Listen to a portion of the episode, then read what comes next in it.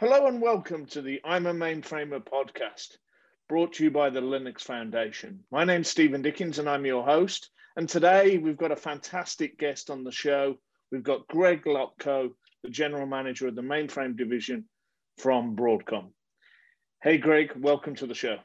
Hey, Stephen, great to be here. So, Greg, I'm, I've been looking forward to this episode. So just let's get everybody orientated first. Tell us a little bit about you. What you do, introduce yourself, and, and, and let's just get started there. Sure, sure. So as you said, I'm the general manager of the Mainframe Software Division at Broadcom. And, you know, I've got the honor to lead that group, which has absolutely been the pinnacle of my career. But, but let me go into a bit about why I say that. You know, frankly, the investment that Broadcom is making in our division and in the mainframe is extraordinary. I mean, the primary focus of why Broadcom acquired C A was about the mainframe business.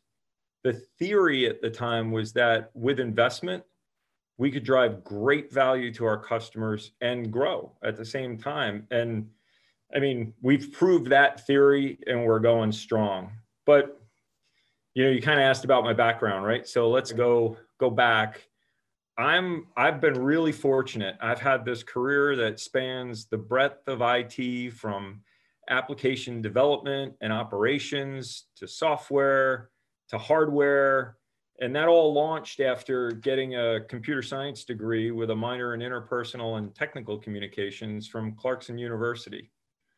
And, and how, you know, and how long been, have you been at Broadcom now, Greg? How I've been with C A Broadcom now uh, since twenty seventeen, coming up on four years this this August. And so, and, you know, so I talked about having this breadth in different different spaces, and I think a, a lot of people don't realize this because they've seen me since about two thousand in the software and the hardware space in mainframe. But over that first third of my career, I actually sat on the same side of the table as our customers. I mean, I was an application developer, a tester, an on-call programmer, and systems operations person. I did requirements, and I was a business analyst. I was a project manager, and then I was a manager. And all that stuff was across I B M's corporate financial systems.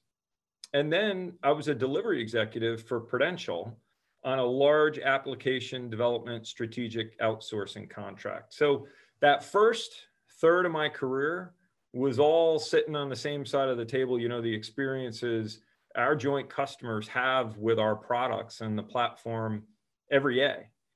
And then in two thousand, for the next ten years of my career, I went into middleware software. I actually started out in the digital media space. Then I did uh, I M S for information integration, warehouse solutions across D B two distributed, as well as D B two for Z O S and Informix. So that was kind of the, the middleware software phase of my career up until that point. And then it was in twenty ten that I moved into hardware. And for me, I had this career that was across the middleware and across the application development, but I had spent time in and out of the mainframe. So twenty ten was a, a coming home for me to the mainframe space as the business line executive for System Z.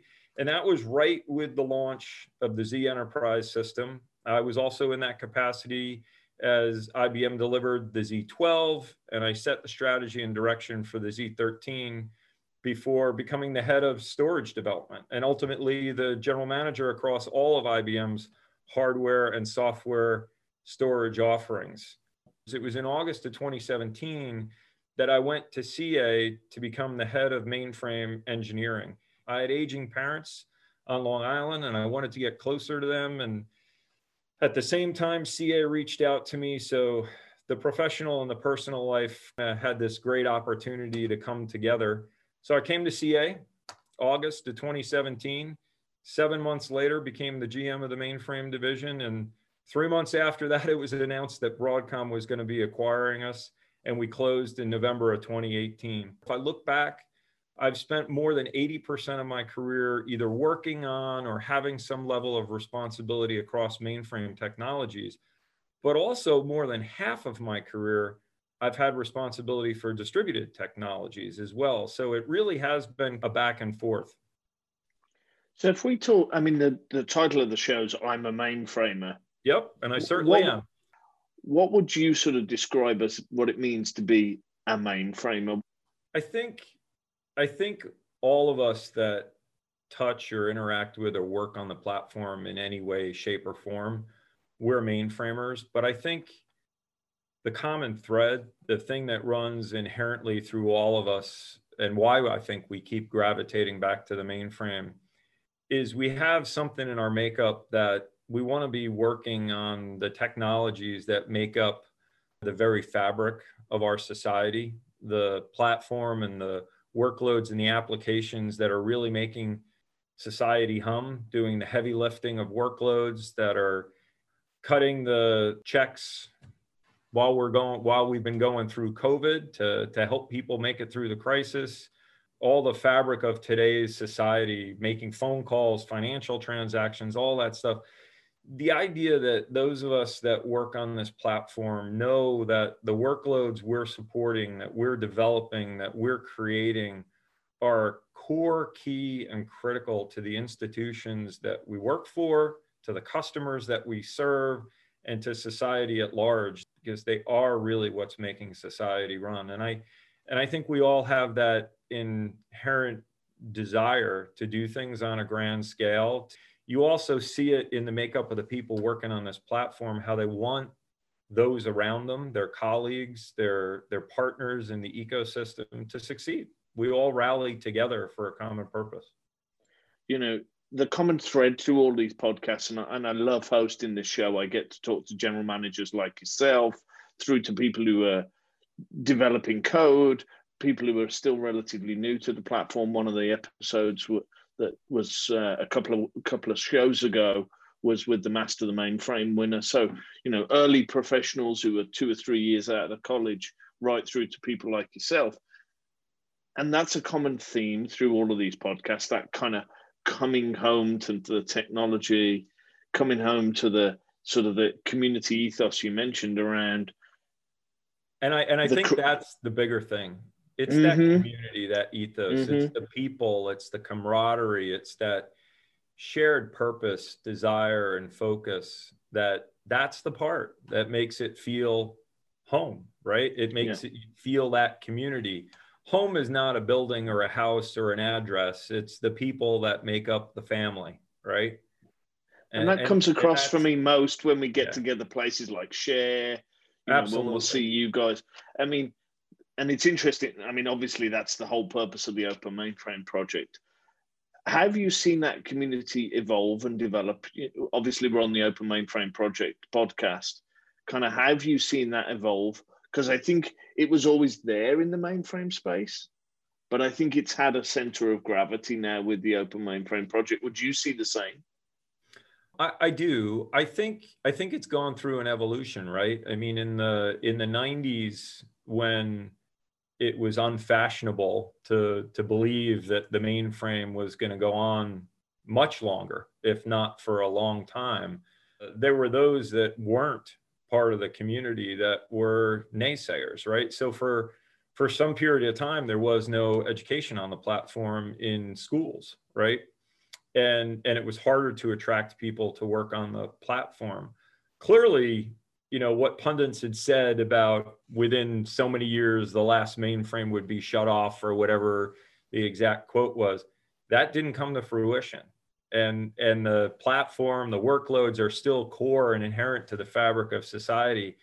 And, but there's still some misconceptions out there, right? I mean, there's folks out there who don't believe that you can attract new people to work on the platform. And clearly you and I know from going to the conferences out there, and even as we're we're listening to webcasts or podcasts nowadays, you can see the injection of new talent, young people, or even people that are retraining mid-career coming into the space, that it absolutely is not the case.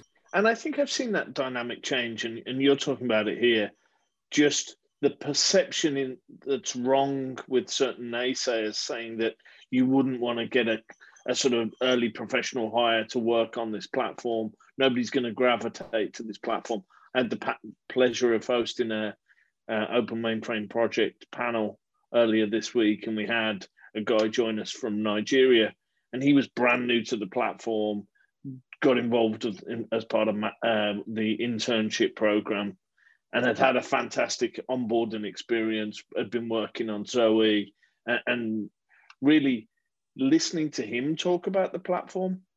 And then you hear the naysayers, there's just no correlation. But we actually started tracking one of these stats. I mean, part of this investment from Broadcom has been about all the hiring we're doing and how we've been expanding our team.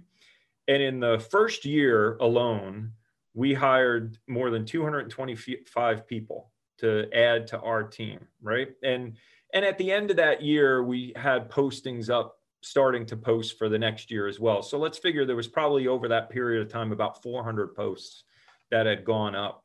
Well, let me tell you, we stopped counting after about the first year. In the first year alone, we had over four thousand unique applicants to those posts. And, and I'm saying unique applicants. That isn't like, you know, one hundred people applied to every job post or, or, or whatever, right? It was unique individuals that were saying, wow, this job looks interesting. Wow, I want to work on this platform. So the idea to say that we can't attract people to work on this platform is just, I, I mean, nothing could be further from the truth. That is not the issue. The issue is making people aware of what's available out there. I think part of that is how we approach bringing new people into the organization and how we approach having them work on the platform. And I think in some of our own shops, convincing ourselves to make the investment to bring people in, to overlap them with others, to do the cross-training and, and invest in our skills for the future. That's more the gating factor. And, and that's why we launched our Vitality Residency Program, right? I mean, the idea that some of these customers were saying, hey, I've got a finite headcount, and until somebody leaves or retires or goes to another job, I can't backfill. Well, that removes the ability to cross-train. So we launched our Vitality Residency Program where we said, look, we'll, we'll find the candidates, we'll hire them, we'll give them foundational education. We then give them a specialization in whatever product area from our product set they're going to be deployed at in the customer. And then we deploy them in the customer's shop for eight, nine months or more on our dime so that the customer gets to have them working in their shop, working side by side, doing the cross-training about their operation, not just about the underlying technology. And then they can hire them at the end of that. No services and arrears, no finder's fee. This is what we're doing as a partner to invest in our customers. And And we're seeing fabulous success. I know there's the Open Education Project being worked with the Open Mainframe Project, and that's where multiple vendors are coming together as part of this to focus on educating those that are coming into the space or have been into, in the space or in I T for years and just want to expand their skills. So, you know, that's part of what we talked about is the home, the camaraderie, all of us in the ecosystem coming together to help each other and, and advance, you know, what's going on in the shops of our joint customers. I mean, you touched on it there with the Vitality program that you're doing on your own time. I know Deb Carbo is doing a fantastic job as part of the Open Mainframe Project um, education program that we've just recently launched. I think if a client is saying that skills are a problem and they're a challenge, I think it's almost we could say that they've not done that next step of exploration. They've not gone and looked at what is available as programs, because your Vitality program is going to fix a lot of those gaps around your tools. The Open Mainframe project is going to fix a bunch of gaps. We've got Master the Mainframe and various things from an I B M perspective. I know other vendors are doing work. So I think the takeaway for me is if clients think they've got that problem, it's really easy to engage with your vendors and to the Open Mainframe project to build a plan to absolutely, you know, whether it's, it's Vitality. Right. Yeah. It's on all of us to get the word out. I mean, if, if I reflect and I think back on myself becoming a mainframer, I had actually only had one class in university on the mainframe. And, you know, and I ended up being, being attracted to the platform and actually started there. in my application development. So, I mean, so, actually, I can tell you, I'll, you want me to tell you a little bit about that, uh, kind of how this all got started? Yeah, go for it. That sounds like there's a story there. So go for it. Tell me the so, story.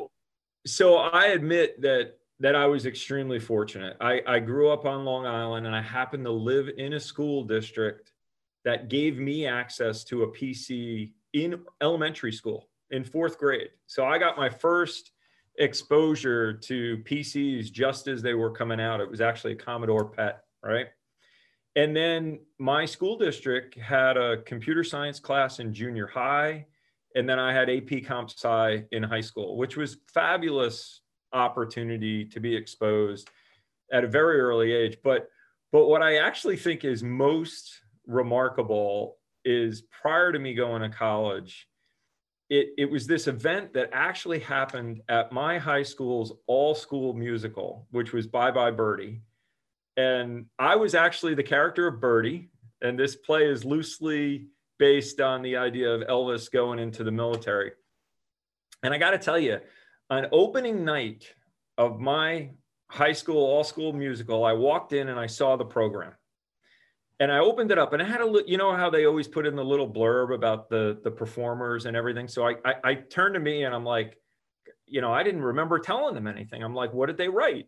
So I open it up and it says, upon graduation, Greg will be pursuing a career in, in acting and singing. And I'm like, what? No. So I, I, I found the director and I'm like, what is this? And he said, you know, he was nice. He was like, oh my God, isn't that what you're doing? You should be doing that, right? And I said, look, I would love, love to be an actor or a singer someday, but the odds, remember, this is before YouTube or any digital media or any of that kind of stuff, right? I said, look, the odds of me making it that way are, are so much longer. Let me tell you, I'm going to go to Clarkson University, get a computer science degree, and I hope to be an I B M executive someday. I actually said that at my senior high school play opening night. And of course, I mean, you know, that's kind of how my career unfolded. So, so I, I went off to college.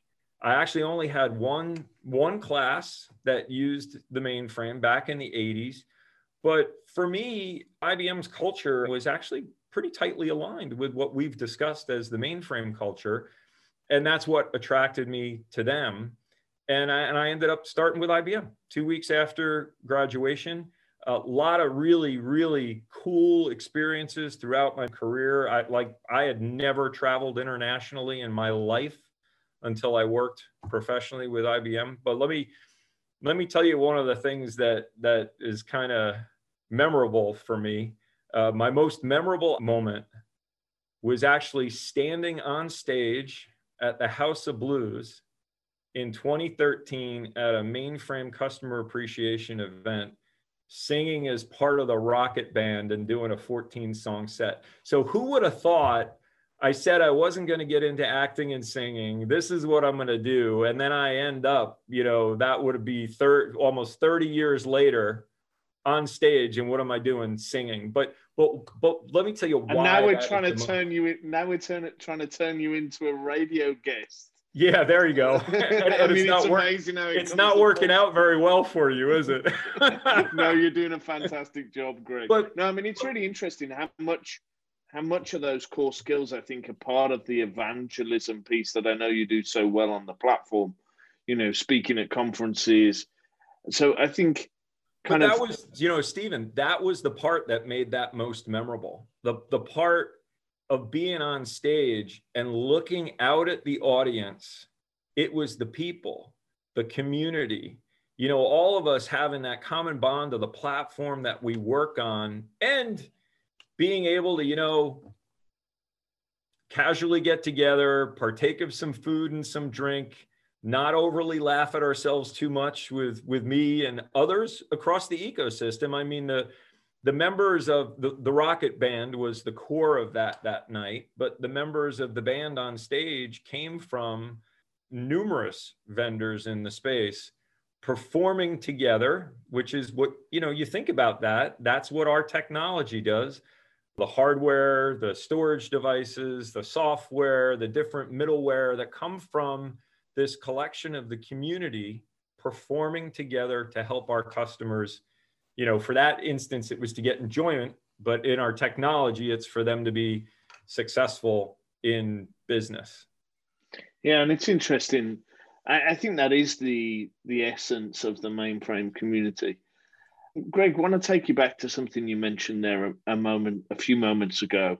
You, you mentioned just the amount of investment that Broadcom have been doing. So let's get you to do the corporate commercial for a moment, but the uh, the investment that you've talked about, I know we've spoken about that before. Mm-hmm. I, and I know that was foundational to you coming in and sort of the, the journey that was going to be ahead with what was C A and rapidly Broadcom.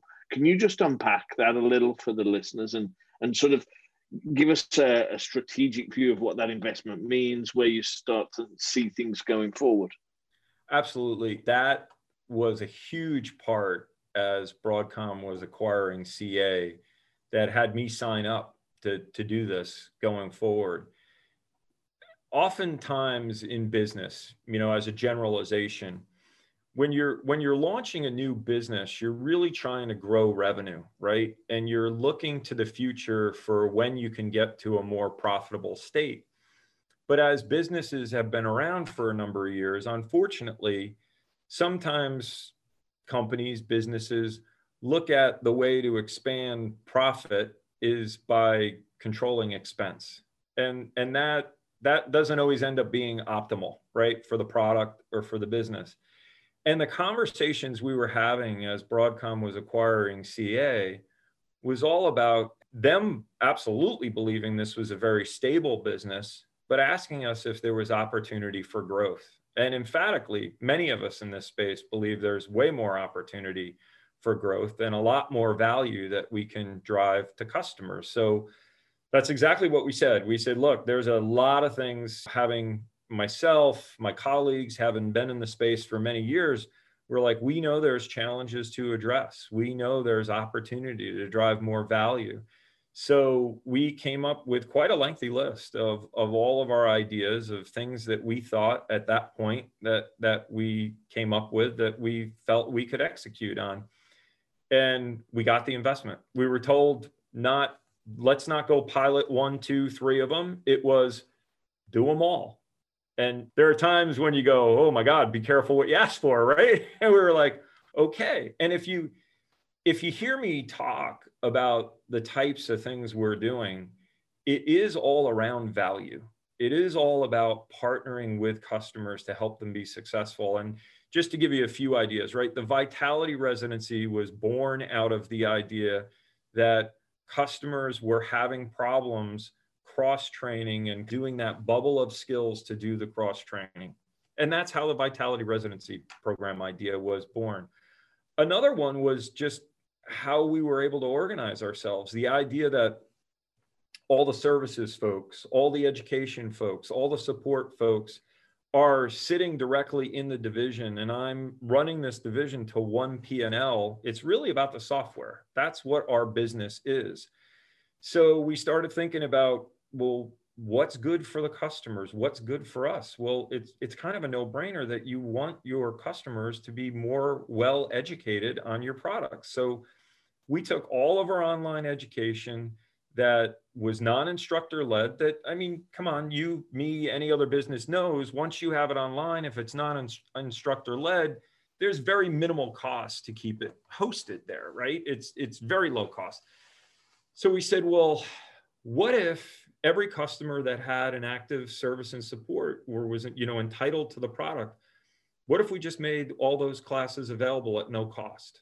Wouldn't, wouldn't that be great?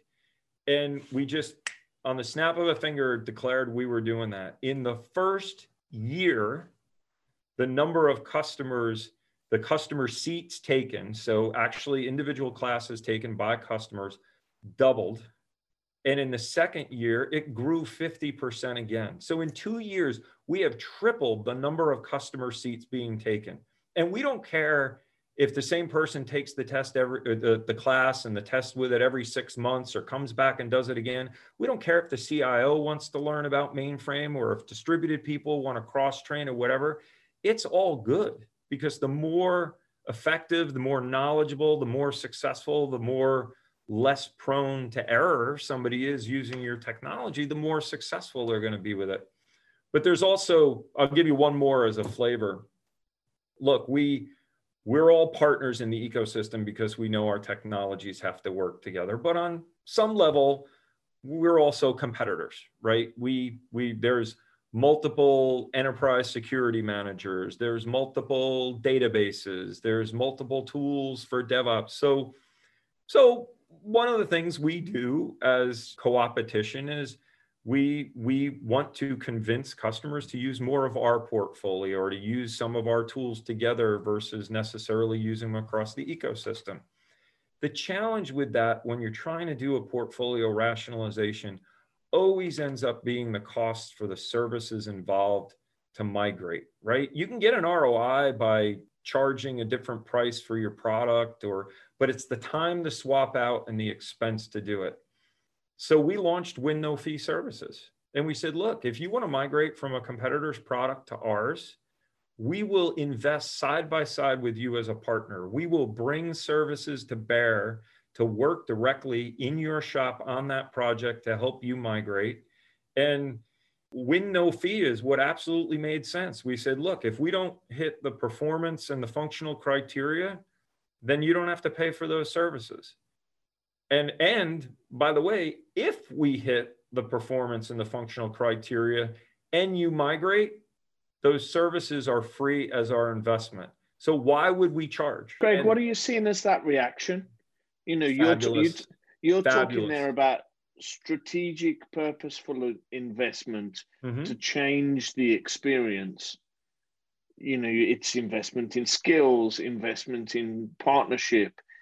What are you seeing as that reaction from your clients?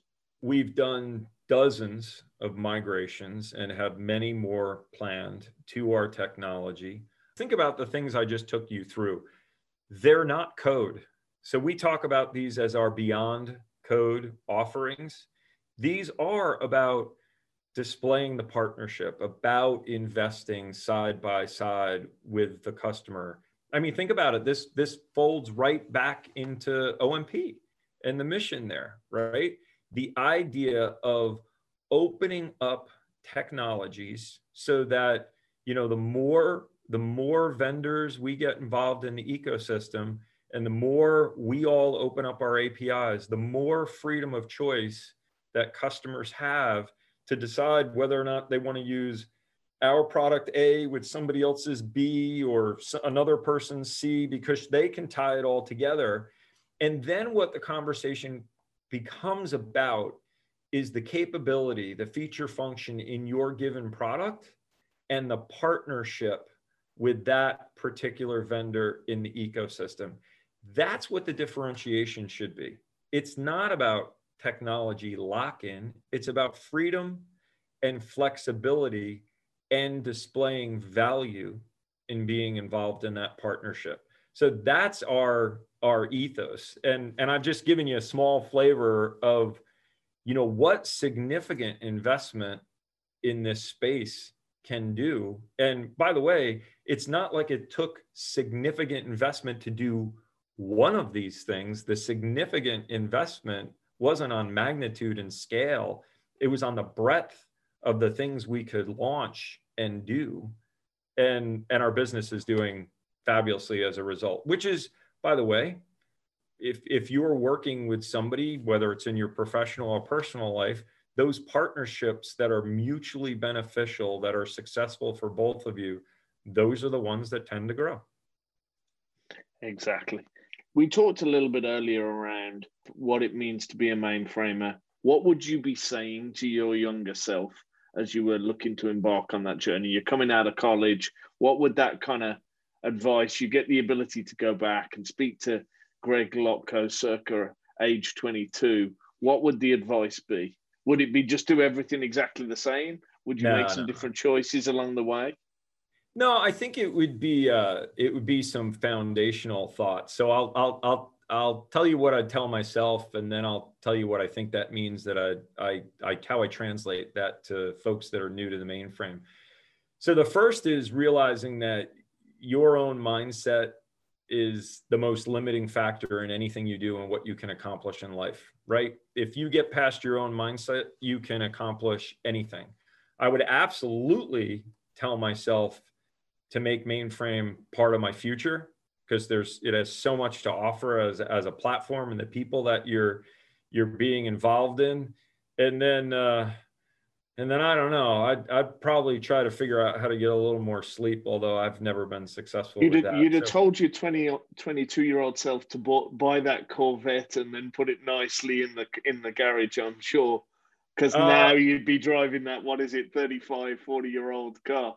Well, you so you probably don't realize I actually still have my first car that I bought when I was fifteen. So so I did tell my younger self to hang on to that Fantastic. first car. And Fantastic. I have seventy-two Chevelle Super Sport that has been with me since I was fifteen. But so let's move to, you know, the advice I'd give to those that are just starting out this journey. You know, the first thing is congratulations. This is a fantastic and highly rewarding career. You're going to have this huge opportunity to contribute to the companies, as we talked about before, that are absolutely moving the world's economy and commerce forward.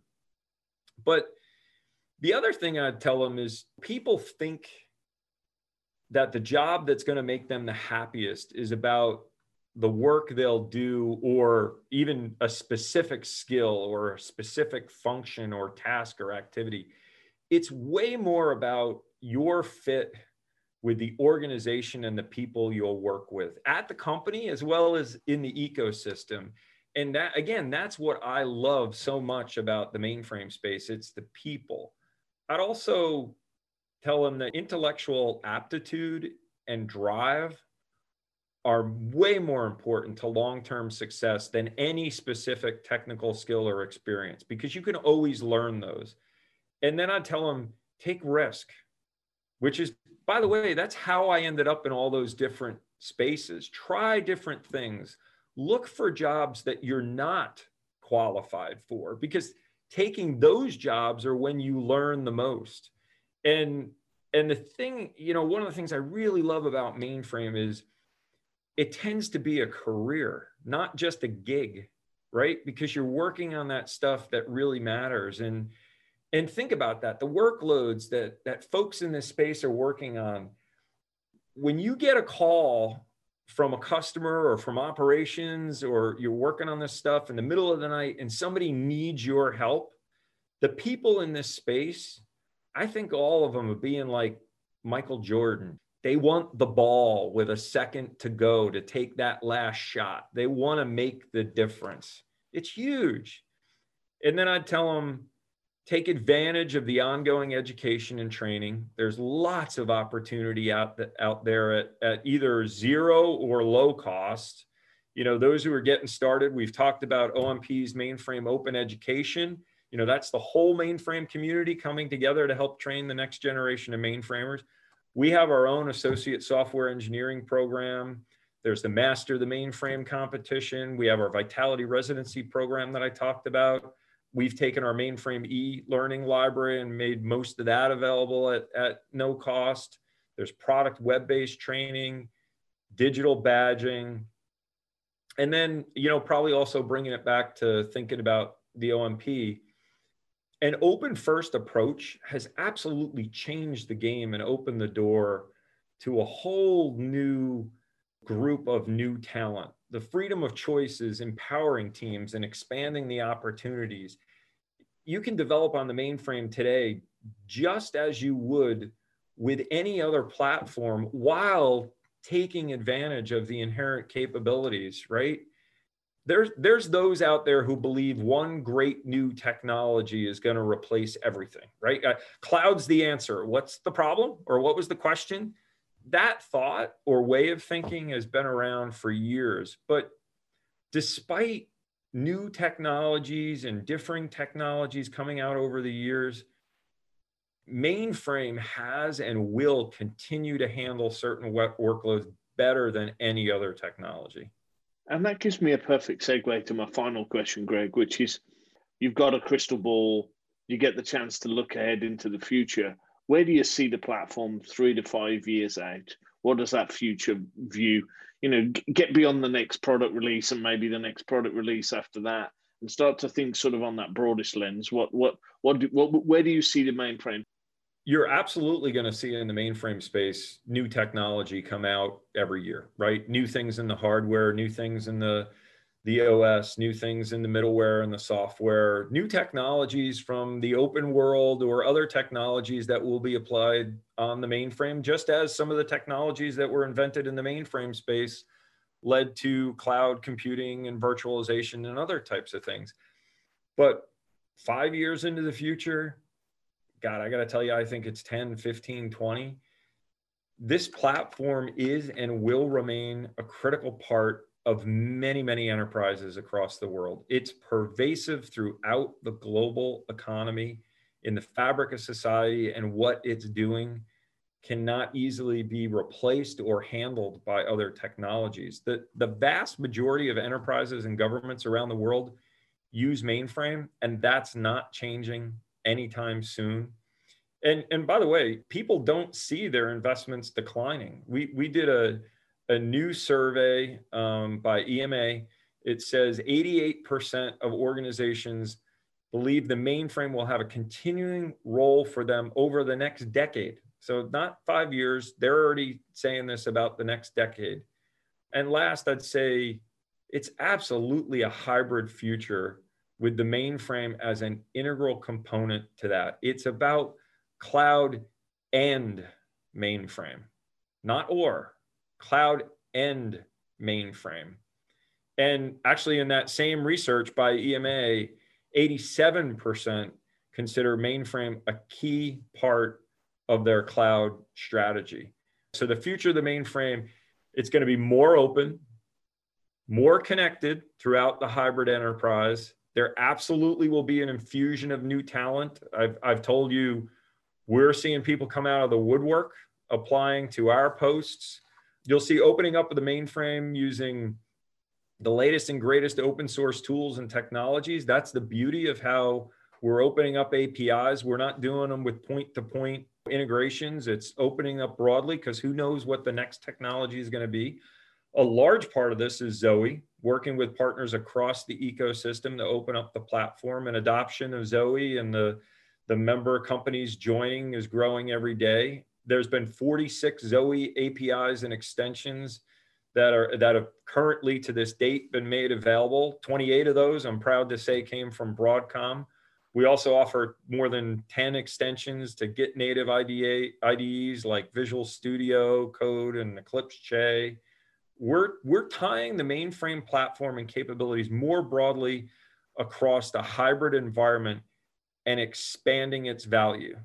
That open first approach drives freedom of choice in tools, expanded and empowered development teams that span technologies, dramatic growth in the pool of mainframe talent, and the reality that mainframe software delivery is, is no different than any other platform, with the speed and the quality and productivity in the DevOps space, while continuing to be able to leverage the capabilities and the strengths that make this platform unique. So there'll be continuing innovations and modernization on the platform while it remains the absolute most secure platform on the planet, capable of driving the highest throughput for the heaviest and most mission critical workloads. And, and I'll close with all the people, right? Finally, with a vibrant and active community of mainframers who understand the value of the work they do every day for their companies, government entities, and the world. It's all about the people. Greg, I couldn't think of a better way to sum up our conversation. This has been a fantastic discussion. It's been You've my been listening. Pleasure. Fantastic, Greg. Thank you so much. You've been listening to the I'm a Mainframer podcast. I'm your host, Stephen Dickens. If you like what you've heard today on the show, please click and subscribe. You can find us on all of the various platforms, so please click and subscribe. If you can take a moment to give us a five-star rating, that would be fantastic. Thank you very much for listening today to the I'm a Mainframer podcast, brought to you by the Open Mainframe Project.